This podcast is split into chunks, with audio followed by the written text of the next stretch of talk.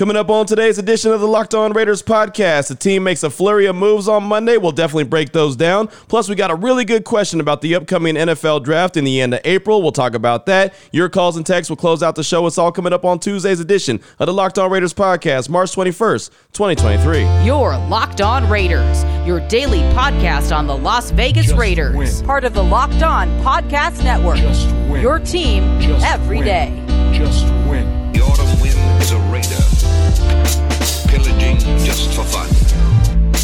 He'll knock you round and upside down and laugh when he's conquered. And welcome in, Raider Nation, to another edition of the Locked On Raiders podcast. Thank you so much for making the show your first listen each and every day. Make sure you subscribe or follow for free on YouTube or wherever you listen to your podcast and get the latest edition of the show as soon as it's available. If YouTube is your platform of choice, that's all possible because my man Ari, he's putting in the work. You can find him on Twitter at Ari Produces. We definitely appreciate him. And speaking of work, the Raiders are putting in work on Monday. And when I go over the signings that they made, because they did make a handful of signings official on Monday and a couple that aren't official that will be probably later on today. Again, none of them are going to be names that anyone gets excited and fired up about and thinks, okay, that's going to be the difference maker for the team. Now they're about to go all the way. There's not going to be those kind of signings. I say it each and every day that we talk about it on the show that there's not going to be that big home run signing that a lot of folks are looking for. But at the same time, they are continuing to add players to the roster, and they did that on Monday. The Raiders added tight end OJ Howard. He played 13 games, had 10 catches, 145 yards, and two touchdowns for the Houston Texans in 2022. He's a guy I was a big fan of coming out of Alabama, and I'll say it a million times on this show. I have no problem with that. I'm a big Alabama football fan, right? I'm the one at the house yelling "Roll Tide" all day, right? It's no problem. So uh, I was excited about OJ Howard when he came out of school, drafted by the Tampa Bay Buccaneers, and because of injury, really was never able to be that dude, and still hasn't been that dude. He was picked number 19 overall by Tampa Bay in 2017. Spent five seasons with the team. He's been in 74 career games, 60 starts, has 129 total catches, 1,882 yards, and 17 touchdowns.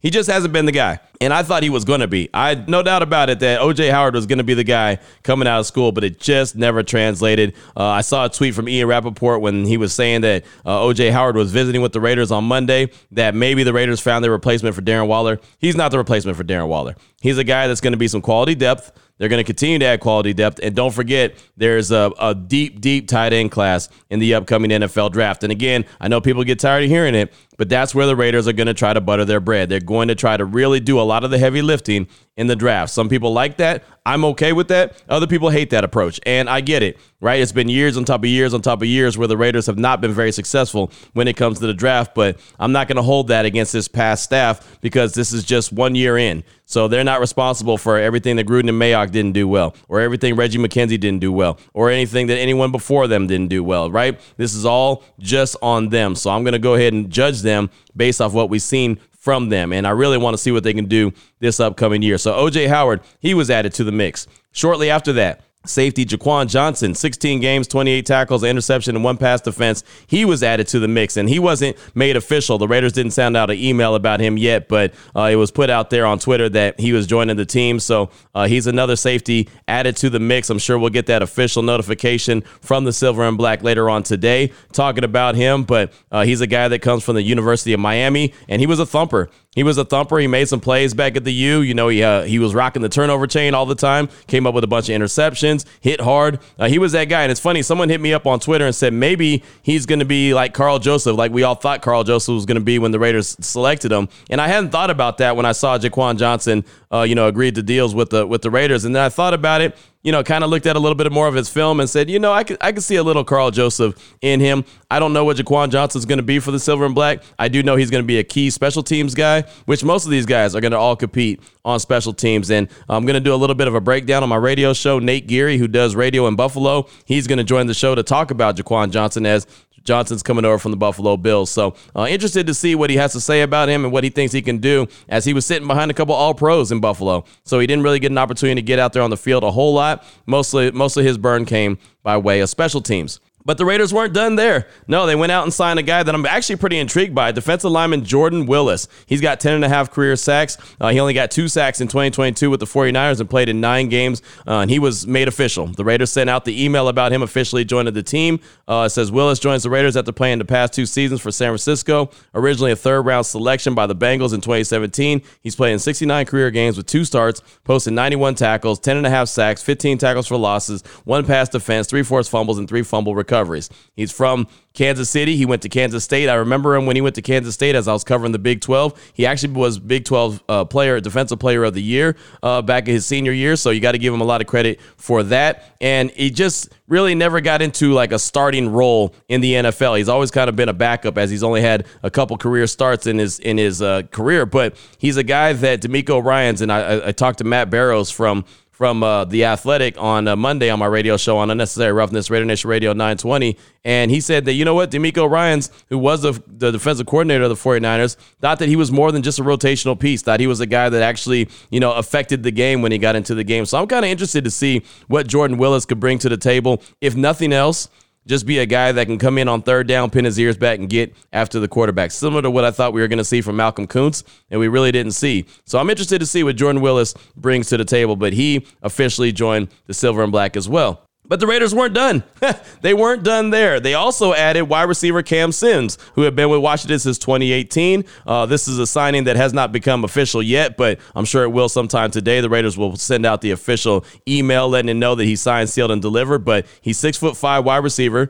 He had 32 catches for 477 yards in 2020. He's only 27 years old. He's really a special teams ace. Again, going back to what I was saying earlier, a very good special teams player. And that's what they're really doing. They're bringing in a lot of competition, a lot of guys that can perform on special teams, and also if they needed him in a pinch, they can be put on the defensive side of things. So, uh, or or even on the wide receiver side of things, like Cam Sims. But again, six foot five, right? He played 17 games in 2022. He only had eight catches for 89 yards and no touchdowns. He is familiar with Scott Turner who's now part of the offensive coaching staff for the Raiders. Uh, but he spent the first five seasons in Washington, played 55 games, 17 starts, 57 catches, 804 yards, and three touchdowns. Again, they describe him as a, a core special teamer in 2022, seeing action on 244 snaps in 17 games. Also played 328 offensive snaps. He recorded eight catches for 89 yards and three tackles. So basically, in my opinion, He's Mack Hollins. He's a replacement for Mack Hollins. They're bringing in him to play that Mack Hollins role, who's off to Atlanta as he signed the one year, $2.5 million deal that we talked about on Monday's show. So there you go. Wide receiver Cam Sims in the mix for the silver and black.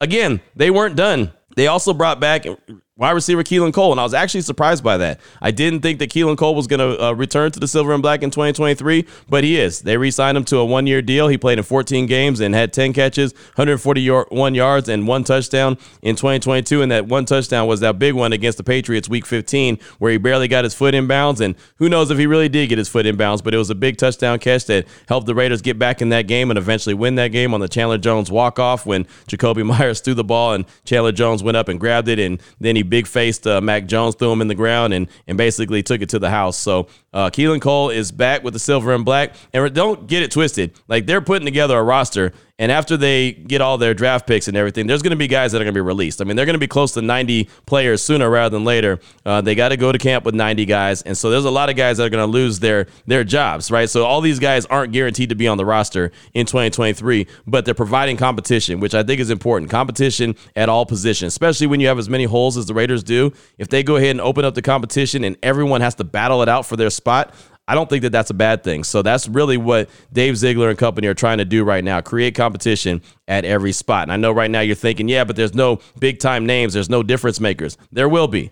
I do believe one is when it's all said and done and the draft uh, comes and goes, there will be some difference makers as well. And there'll be plenty of guys that will be competing for spots. And that's how they're going to continue to try to put the roster together. A Couple more notes for you here in segment number one of today's Locked On Raiders podcast. Kind of news and notes of the day coming in on Wednesday. Speaking of competition, Titans free agent tight end Austin Hooper is expected to visit with the Raiders on Wednesday. He's a two time Pro Bowler that could add uh, a little bit more depth to the tight end room that has OJ Howard in the mix. And, well, it could end up with Austin Hooper. And I don't think that they're going to be done there. If they do add him and it's Austin Hooper and OJ Howard, I still believe the Raiders are going to go into the draft and get a guy. Would love to see them get Darnell Washington out of out of uh, Georgia. He's a Las Vegas native. I don't really think that that's probably going to be possible since he had a really good combine. I think he's going to be a first round pick, and I can't see the Raiders drafting uh, tight end in the first round. I just can't see it, but it's a very deep tight end draft. So I do believe they'll come out of the draft with at least a tight end, a quarterback, and a bunch of defensive players. So that's what I got for you. I do have what, well, actually one more little note here for you, a little news and notes here in segment number one.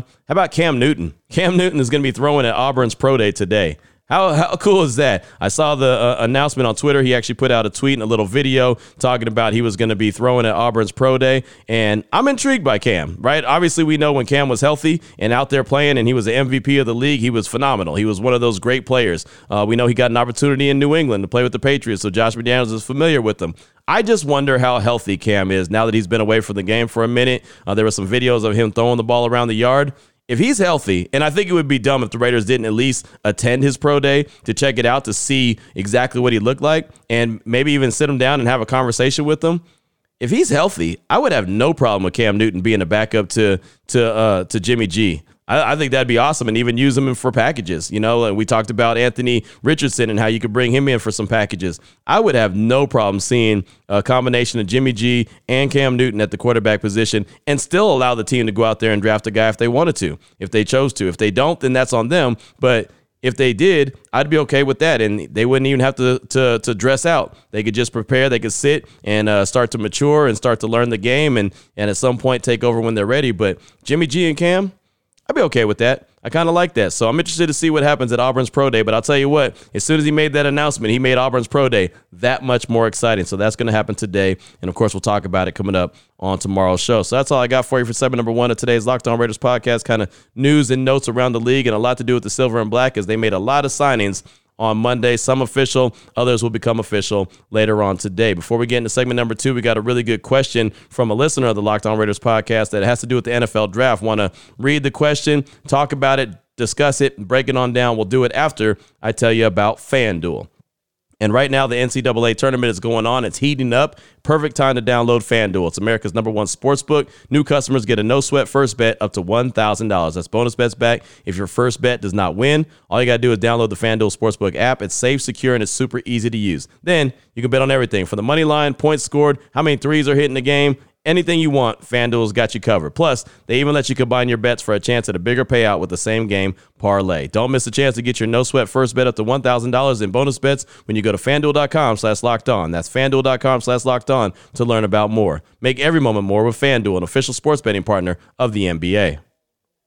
Your Locked On Raiders, your daily podcast on the Las Vegas Raiders, part of the Locked On Podcast Network. Your team every day. All right, Raider Nation, here we go. Segment number two of today's Locked On Raiders podcast. Sometimes we have calls and texts strictly in segment number three, and sometimes we get a really good question. I decided I want to bring it to the table, and I thought this was a really good question. I even brought it to the table on my radio show on Monday on Unnecessary Roughness on Raider Nation Radio 920, and this comes from Liam Scott uh, on Twitter at Get Swag Die Trying. I like that Twitter name right there. Obviously, that's got a little 50 Cent reference right there, but at Get Swag Die Trying said, "What's up, Q?" I believe that we're going to try to trade up with Arizona on draft day if their guy is still available at number three. Obviously, he's talking about a quarterback. My question to you is Would you prefer to give up draft capital or to give up players? Example Renfrow, Moehrig, Hobbs, etc. And he said, if we're saving a second round pick, I'm giving up the players. If we're saving a third, I probably wouldn't give up Renfrow, but Moehrig and Hobbs, I'd definitely be thinking long and hard. Love the show, man. Keep doing what you do. Again, that's from Liam Scott at Get Swag Die Trying on Twitter. And it's funny, I brought that question to the table on my radio show, and I think I was more comfortable. It was funny because I kind of, you know, I, I, talked about it. Damon talked about it. We had some people hit us up and talk about it. And at first, I was kind of just more comfortable with giving up the draft capital if they move up to number three to go get their guy. But the more and more I thought about it, and we talked to different guests on the show as we do each and every day, uh, Amber Theoharis, she brought up some good points. And I honestly, Liam, don't think that the Raiders are going to move up from number three or to number three. I don't think that they're going to get off of number seven. I think that they're going to be comfortable and stay right there. And we all know that they tried to make a move for number one. They didn't land it, right? Carolina ended up landing that number one spot. So Carolina has control of the draft. They have all four of the quarterbacks potentially in their back pocket, right? Any of them they can go and select. Houston, we know, is going to select the quarterback. So I think Stroud and Bryce Young are off the board. I don't know if they're going to be sold so much on a Will Levis or Anthony Richardson that they feel like they have to trade at the number three. And when you have as many holes as the Raiders do, why not just address the defense, right? And, and, get the best defensive player. And I've heard people talk about, oh, well, you go and get the best defensive lineman. You could wait and get a corner later. No, you get the best player, period right? If that just happens to be a corner, take the corner. If that happens to be a defensive lineman, take the defensive lineman. If it has happens to be, you know, a, a tackle, uh, go get that tackle. I mean, whatever the case may be, and I'm talking defensive tackle or like edge rusher or cornerback. Uh, I don't think that there'll be a linebacker. I know there's not a linebacker that would be the, the guy that they take at number seven. I can't see them taking a safety at number seven either. But man, if they're if the best defensive player on their board is there at seven, why not just go and get that guy? Especially since they have so many holes. And as we see, they've signed a lot of guys in free agency, but they haven't signed any dudes, right? They haven't signed any alpha dogs. Still currently on the Raiders, the alpha dog that they have on defense is Maxx Crosby. They need to come out of this draft with. I would say at least three starters on the defensive side of things, and one to two of those guys need to be alphas. So that alpha could easily come at number seven overall. And you know, Amber really brought up a good point when she was talking to us on Monday the fact that how many quarterbacks have really worked out when teams trade up for them? Right? Just think about all the guys in recent history that, that teams have traded up to go get and they haven't worked out. Like a Mitchell Trubisky. Remember Chicago traded up one spot to go get him? Now I know Kansas City traded up to go get Patrick Mahomes. That worked out really well. But at the top of the draft, think about it. Like Jared Goff, they traded up, the Rams traded up to go get him. Didn't really work out, right? He's in Detroit now. Carson Wentz, the Eagles traded up to go get him. Obviously, that didn't work. Hell, Trey Lance, you know, most recently in San Francisco, they traded up to go get him, and that hasn't worked out, right? I mean, you just don't know what they even have in him. There's so many different. I think Mark Sanchez was another guy uh, that that was traded up for, and that obviously didn't work out. So more times than not, even though you trade up to go get a guy, doesn't necessarily mean that that guy's going to pan out. Now, Carolina's already traded up, so you know that they're going to take a quarterback. So we'll have to see what happens in that case. But more times than not, that just doesn't play out right. So if you're the Raiders and you have Jimmy G and you feel comfortable with whoever his backup is, it, it, it might not be that necessary to uh, you know to go and get a quarterback in number seven. And then think about this scenario: the quarterback that they're looking at might end up falling to him at number seven. Like I doubt it. I, I, I highly doubt it just because there'll probably be a tre- team that trades up to number three uh, with Arizona to go get a quarterback, and then uh, and it might be the Indianapolis Colts, who we know needs a quarterback. Seattle could take one just to hold on to him, stash him. Uh, the Lions could always take one if they want to have sit behind Jared Goff. But say Seattle takes the best defensive lineman and maybe Detroit does the same thing. Maybe Anthony Richardson or Will Levis, if, if that's one of the guys that is left, maybe they do fall to him and they still grab him at number seven and not have to give up any draft capital. So there's a possibility that that can happen. I don't think it's going to happen, but there's there's a slight possibility that can happen. But again, the worst case scenario, especially with all the holes that this team has, is I think defense would not be a bad way to go right? They, they haven't really addressed that defense in such a long time. I was talking to my guy Mike Gill, who does radio up in uh, New Jersey, and I was asking about the Eagles, kind of picking his brain about what Howie Roseman does. And he says, "Man, Q, all they really do is attack the trenches. In the draft, they always draft offensive linemen and defensive linemen, and then they just build it out. And that wouldn't be a bad approach." Right? We know that the Raiders need a defensive tackle. We know that they need another edge rusher. If Tyree Wilson is there at the edge, go get him right? I think that I don't. I, I honestly don't think that Jalen Carter is going to be on the Raiders' radar, but they could be. It, could be a guy, and he could potentially be there at number seven. I don't know where his draft stock is right now. I'm so confused by him. You know, and honestly, even with his off the field issues, that's one thing. You can chalk that up to mistakes, and and you could you know talk to him, sit him down, and say, okay, you know what? I don't think that young man will do that again. But for me, what concerns me the most is the fact that at his pro day, he came in nine pounds overweight and he couldn't finish his pro day that's the biggest job interview you got, right? I mean, that's the one where he should be ready to go. And, you know, we could all say, well, he's got a lot going on off the field, so he couldn't really concentrate. But when you're about to hand someone millions on top of millions, this team, any team in the league, is not going to want to hear about. Well, he's got a lot going on off the field; he can't handle it. They're going to say, ah, yeah, not, not, not really right? And they're going to think twice before they go ahead and hand a guy uh, all that kind of money that may not be able to handle the the pressure uh, if something happens to be going on off the field. And I know what's going on off the field is major, but again, uh, the time is just bad for him, right? I mean, this is a massive job interview, and that pro day, he just failed it. So, you know, he's got plenty of time between now and the draft to prove who he is and prove that that's not him. I just don't think that for this staff, we talked about it on Monday's show, they want to see someone that's all in on football. They want to see someone who's, you know, the first one in, the last guy out. I mean, the guy who's 100% dedicated, they ain't got to tell him what to do. And just by failing and flopping on your pro day, kind of makes me feel like that uh, Josh McDaniels and Dave Ziegler are probably like, yeah, thanks, but no thanks. He's a good talent, but he ain't that that great. He ain't worth the trouble. So uh, again, you know, to answer the question, and I know it's not really the the the question that was asked. I don't think it's going to have to matter. I think that they're going to stay pat at number seven and take the best defensive player. Now, if I did just answer the question based off of how it was it was presented, I, I think that when you have 12 draft picks, depending on how much you would have to use to move up to number three, I would probably just go ahead and give it the draft capital because, again, they have 12 picks and they're not going to need 12 players. They're not going to draft all 12 players. It's just not going to happen. And they're not going to sign 12 players from the NFL draft. So if they didn't have to give up too much draft capital and really not, not get out of this year's draft, you know, if they could just, if they could just, give up capital from the 2023 draft and move up to three, I'd be good with that. But there's no telling that that would happen.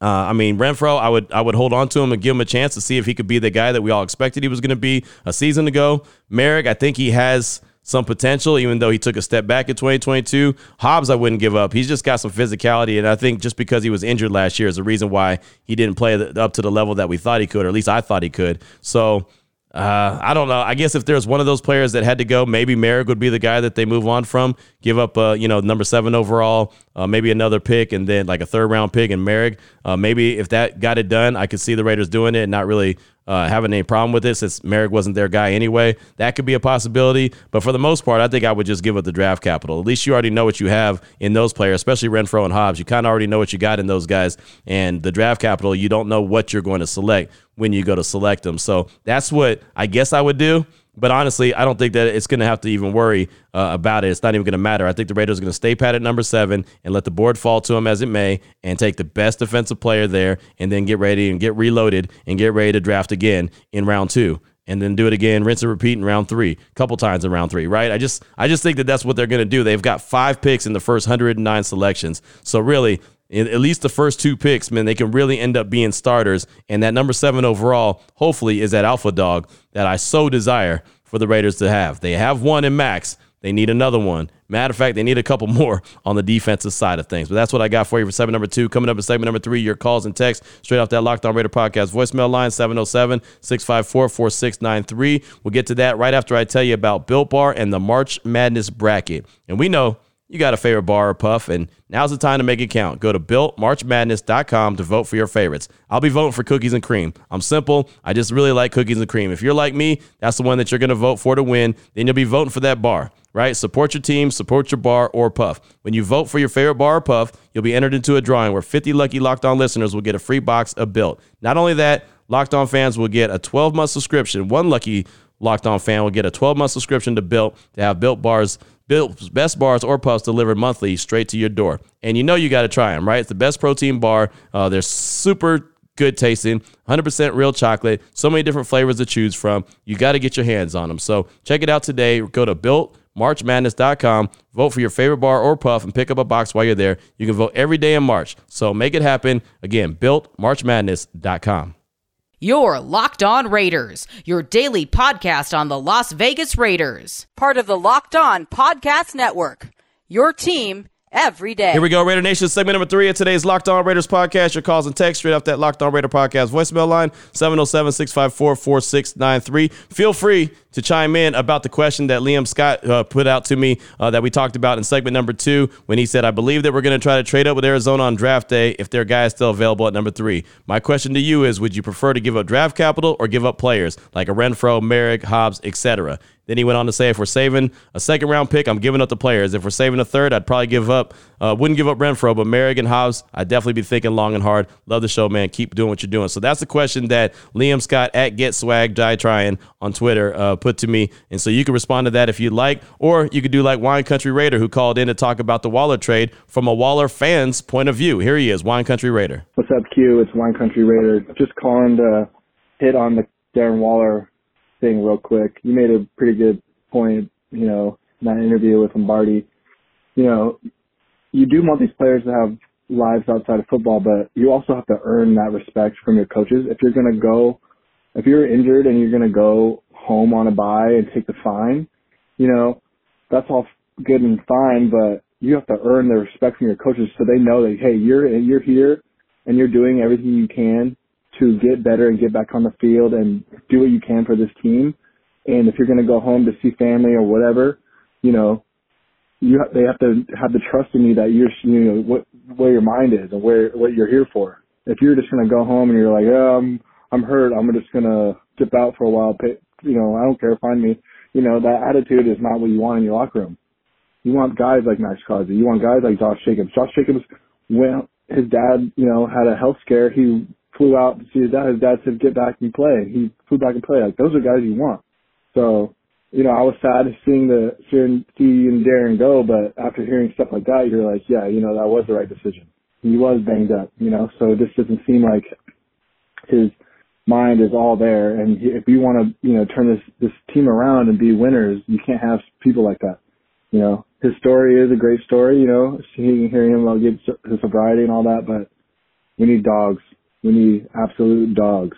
One country raider out. Thank you so much for the call, my man. I appreciate you. And that's just it. This staff didn't feel like Waller had earned the right to not communicate and not to go to his treatment treatment sessions to work on his hammy.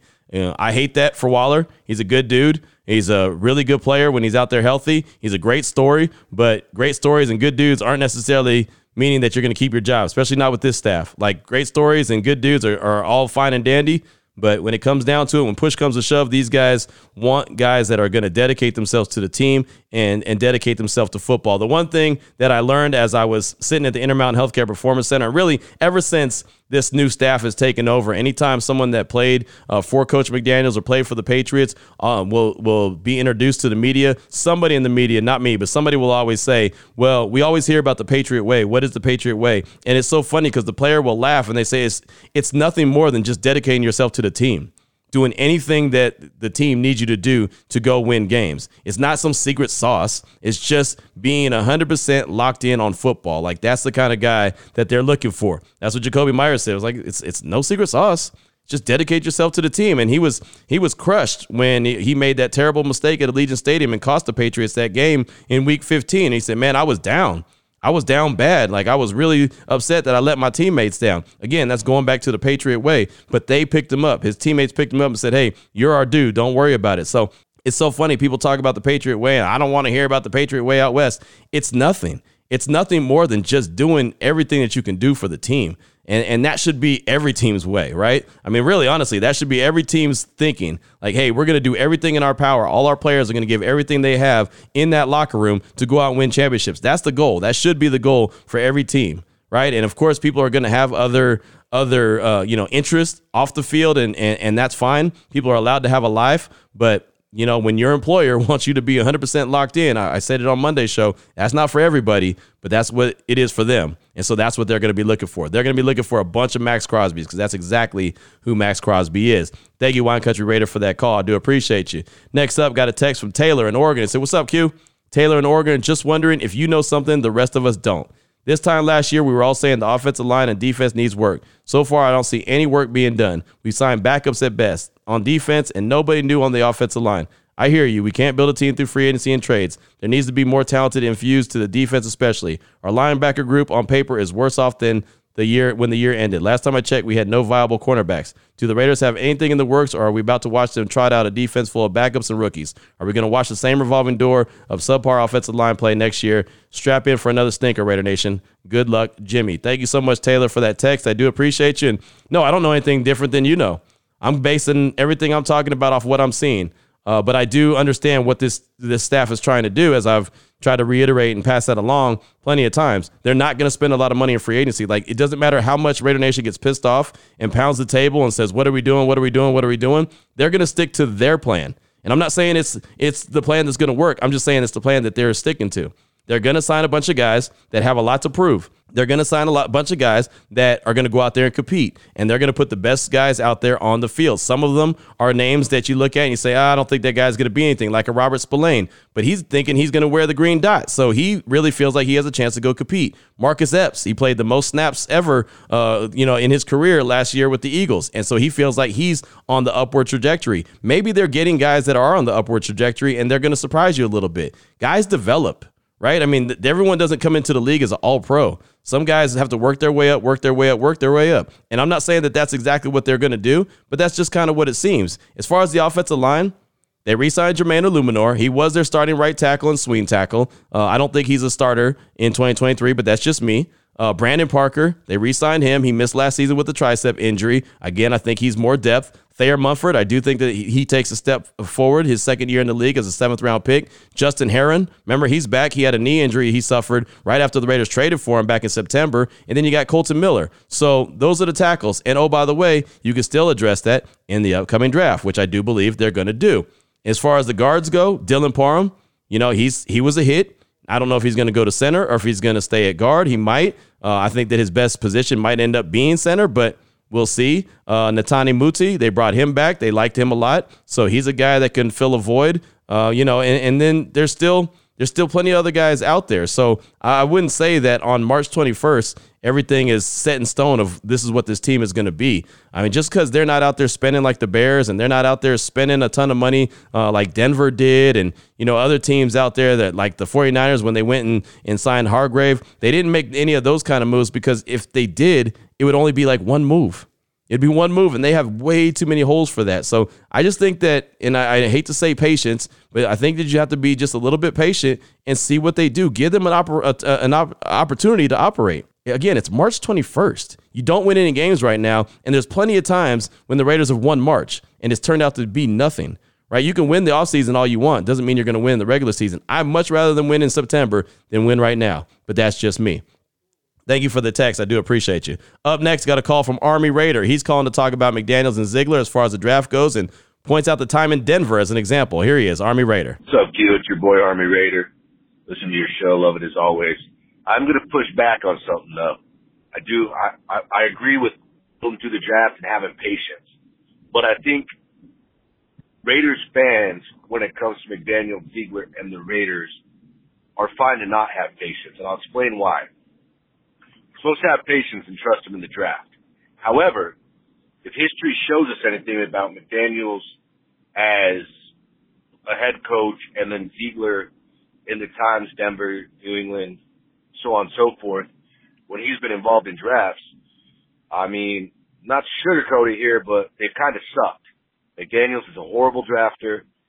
Um, Ziegler hasn't proven to be better.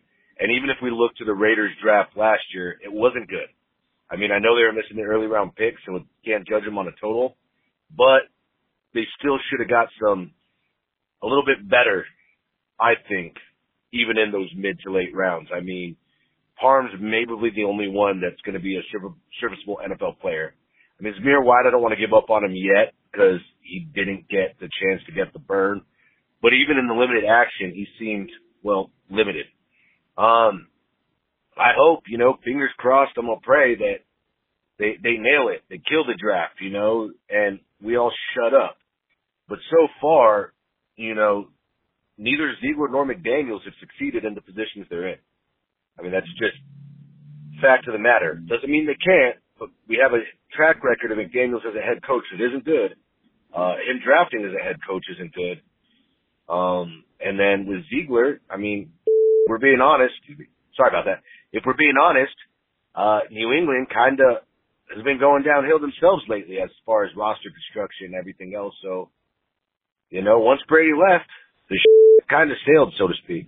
Anyways, that's all I want to do is give a little pushback. Love to hear from you. I'm Raider out. Thank you for the call, my man. I appreciate you, and I honestly think it's really hard to judge the last the last year's draft because well Ziegler wasn't playing with the whole deck. I mean, look, he went out and made a move for Davante Adams, giving up a first and a second round pick. That was great. I mean, did we forget about that? That was a great move. I don't think anyone was upset by the Davante Adams uh, trade, and I don't think there was anyone in, in uh, the first round when they were supposed to pick at what 24 that would have been the quality of Davante Adams. And then they gave up a second round pick, so they didn't even get started till the third round. Munford was definitely, or not Munford, but uh, Parham was definitely a hit. Munford might be a hit right? Munford is a seventh round pick who got some burn his rookie year, and I do believe he's going to compete to get some more burn this next coming year, and he might end up being a starter in year three. I don't think he's a starter this year, but he could end up being a starter in year three, and that's what they're trying to do. They're trying to get young guys and develop them. And there's nothing wrong with that. I mean, it's just been a long time since the Raiders as an organization have done that. Zamir White, you mentioned, didn't get on the field. That wasn't Zamir White's fault. That was Josh Jacobs' fault. Josh Jacobs went for 1,600 plus yards. I didn't want to see him come off the field. I don't think you wanted to see him come off the field. So if that means that Zamir White has to take a redshirt year, so be it. that was a hell of a year for Josh Jacobs. I'm so happy for that young man that he went out there and, you know, with no fifth year option, picked up and went out there and balled out. Now he's going to get a good contract. He's a franchise tag holder. He's going to get at least $10 million this upcoming year. I'm happy for Josh Jacobs. I do think you'll see more of a one two punch you know, not not a whole lot, not as much as we expected when the season started, but I do think you'll see, you know, Zamir White get a little bit more burn this year with Josh Jacobs. I, I think that's okay. Uh, don't forget, you got uh, Matthew Butler, who was a defensive tackle that the Raiders drafted, and Neil Farrell Jr., uh, another defensive tackle that didn't really get on the field too much, but the Raiders let uh, they let uh, my guy, uh, Dollar Bill, uh, Andrew Billings, they let him go. He, he went to Chicago and signed a deal. They still have Bilal Nichols. Johnathan Hankins, they traded him, remember, to the Cowboys. So I believe that they feel like those guys have an opportunity to go out there and compete. And think if those two guys, uh, second round defensive or second second year defensive tackles, take a step in the right direction this upcoming year, then all of a sudden you got more young talent that they're starting to put into the mix. Like, don't forget about those guys. Just because they didn't get a lot of burn their rookie year doesn't mean that they're not going to. Right? I mean, again, let them go out there and compete. And that's what Dave Ziegler is doing is creating competition. Nothing is wrong with competition. Oh, by the way, they got 12 picks in the draft coming up. So they can get more young talent as long as they hit on the right picks. As far as not hitting on the picks and Josh McDaniels not look, Josh McDaniels has to prove he's a good coach. You're absolutely right about that. He has a losing record and he hasn't he hasn't been that guy. The only time he's been super successful is in New England. So you're absolutely right about McDaniels the head coach. He's got a lot to prove. But as far as picks go, we all talk about him drafting Tim Tebow in Denver, but how about the other picks that they had. How about Demaryius Thomas? How about Eric Decker? How about Perrish Cox? How about Knowshon Moreno? How about Robert Ayers? That was 2009, 2010. Those were just some of the selections that McDaniel, Ziegler, and company had in Denver. Those are some pretty good players right there. Again, Demaryius Thomas, Eric Decker, Perrish Cox, Knowshon Moreno, Robert Ayers. That's quality cats right there. And oh, by the way, Tim Tebow won a, a, a playoff game. Not saying that I liked him or thought he was a good player, but he won a playoff game. So I think that it's a little overblown about what they were able to do. You know, and I know in New England, uh, I know Dave Ziegler wasn't calling the shots. He wasn't the GM there. He wasn't the guy selecting the players. So I don't put that on him either. I just go off of what he did last season and think that for what he was working with, he did all right. I don't think it's as bad as everyone thinks. And now when he has a whole selection, a whole group of, I mean, a whole like pocket full of draft picks, 12, I'm give him a chance. Give him a chance to see what he can do. I mean, that's, that's, I mean, everyone's calling it a failure already and haven't seen anything. That's what blows my mind is that everyone is so convinced it's a failure. And I, am almost willing to bet money that if they didn't come from New England, everyone wouldn't be calling it a failure already. But it's almost like a lot of Raider Nation wants them to fail. Just because they came from New England, you could say, see, I told you. See, I told you those New England guys can't get it done. It almost feels like a lot of Raider Nation rather see that happen than see them successful and have to tip the cap and say, hey, you know what? They actually did a good job. Me, I'm willing to see what happens. I don't know if it's going to be the right moves. I don't know if they're making all the right moves, but we'll find out sooner rather than later, right? Production will tell it all, but you can't see production until they're out there on the field. So I'm not going to call it a failure in March. Thank you for the uh, thank you for the call, though. I do appreciate you. And uh, one quick text as we close it out today. Uh, this is a text from Pedro in the six two six. He says, "Yo, Q, long time listener, first time texting. So I'm a new booty. Name is Pedro from the six two six. I'm watching some highlights of Christian Gonzalez, and that kid's a stud. I'd love to get him at seven. I can only imagine how he can get going against the Davante Adams every day during practice. That could possibly help him become that lockdown corner we need. Love the podcast, Q. Keep up the good work and go Raiders. That's from Pedro on the 626. And that's one thing uh, that I do desire. I hope that the Raiders come out of the draft with a guy that they feel confident could be that lockdown corner uh, whether it's a Christian Gonzalez, whether it's a, a, Joey Porter Jr., whether it's a Devon Witherspoon, or whether it's one of the other guys that, that are deeper in the draft. Because again, this is a very deep cornerback class. But whoever they decide to pick at seven, if it happens to be Gonzalez, he's got the size, he's got the skill, he could be that lockdown dude. I'd be excited to see that. The Raiders for years used to have used to have the history of having really solid corners, and it's been a long time since they have had those dudes. So if you have a Christian Gonzalez or somebody you come out of the draft that you think is that stud corner, and you combine that with Nate Hobbs and whoever else you decide to throw into the mix, you know, some other guys that you go ahead and, and bring in, that I think it'd be awesome. They need to get back to the days of the Raiders having some shutdown corners, having some some mean, nasty corners uh, on the edges, playing a little bump and run, and that's what Pat Graham wants to do. I'd love to see the Raiders get back to that. So thank you so much, Pedro, from that text. I do appreciate you, and thanks for being a new texter to the show. That's all I got time for on today's show. Went a little bit longer than I was supposed to, but you know, sometimes that's how I get down. So, uh, Raider Nation, tomorrow uh, we'll talk about some more of the moves that became official. Maybe the Raiders will continue to uh, attack free agency like they've been doing a bunch of one year deals, a bunch of minimal money type deals, but they're trying to provide as much competition as possible. And I do think competition breeds excellence. So, we'll see what happens. We'll see how it shakes out, but at least they're active. Can't say they're not doing anything. It's just not the names that a lot of Raider Nation is looking for. So, we'll get all that going on tomorrow's show when we're back here on the Locked On Raiders podcast. Until then, Thanks so much for making the show your first listen of the day.